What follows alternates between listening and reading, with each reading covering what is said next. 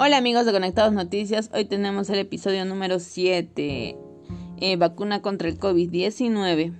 Para tener una protección adecuada frente a la enfermedad, las vacunas contra el COVID diecinueve deben administrarse a la mayoría de las personas de todo el mundo. Solo mediante la vacunación generalizada alcanzaremos la, la inmunidad colectiva, en la que eh, suficientes personas sean inmunes para evitar la enfermedad que se propague libremente. Para lograr esto, algunos expertos sugieren que las vacunas debieran ser obligatorias, pero con las altas tasas de escepticismo, escepticismo frente a la inmunización contra el COVID diecinueve. La vacuna contra el COVID diecinueve debería ser obligatoria, al menos para los para ciertos grupos. Estar vacunado reduce drásticamente el riesgo de dañar gravemente o matar a otras personas. También es probable que las vacunas como el Pfizer, AstraZeneca o Moderna, con una eficacia del noventa al noventa y cinco por ciento para prevenir que las personas se enfermen, sean efectivas para detener la propagación del virus, aunque posiblemente en un grado menor. Del mismo modo, sarampión, paperas, rabiola, polio y viruela son virus del tracto respiratorio a millones de personas anualmente en todo el mundo. En la era anterior de la, a la vacuna, la inmunidad permitió a las personas coexistir con este virus, con estos virus, pero nunca se erradicaron las vacunas.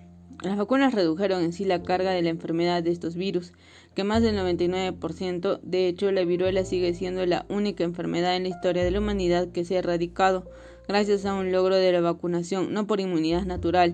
Desafortunadamente, la historia ha demostrado que, aunque la inmunidad colectiva resultante de una infección pueda frena las pandemias, no erradica las enfermedades. El precedente histórico, que se aproxima mucho y fue susten- sustancialmente peor que la pandemia actual con el COVID diecinueve, es la pandemia de la influenza H uno N uno en mil novecientos dieciocho, y después de más de dos años, quinientos millones de infecciones y cincuenta millones de muertes en todo el mundo, la inmunidad colectiva finalmente detuvo la continua propagación del virus y la sociedad comenzó a recuperarse. Sin embargo, variantes de ese virus de la influenza todavía están presentes, de modo que el resurgimiento de este subtipo de, de H uno N uno sigue siendo una preocupación persistente.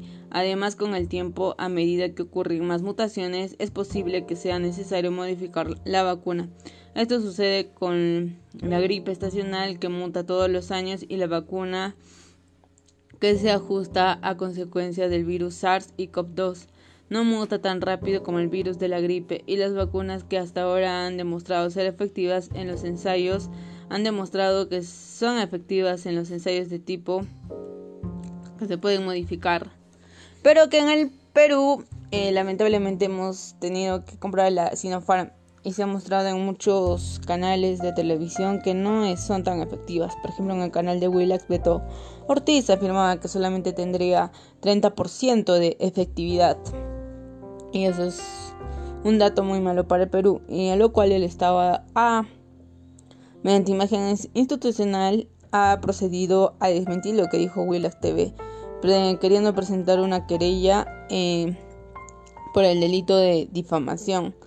Pero bueno, eso lo veremos con los resultados, amigos de Conectados Noticias. Y eso es todo por hoy.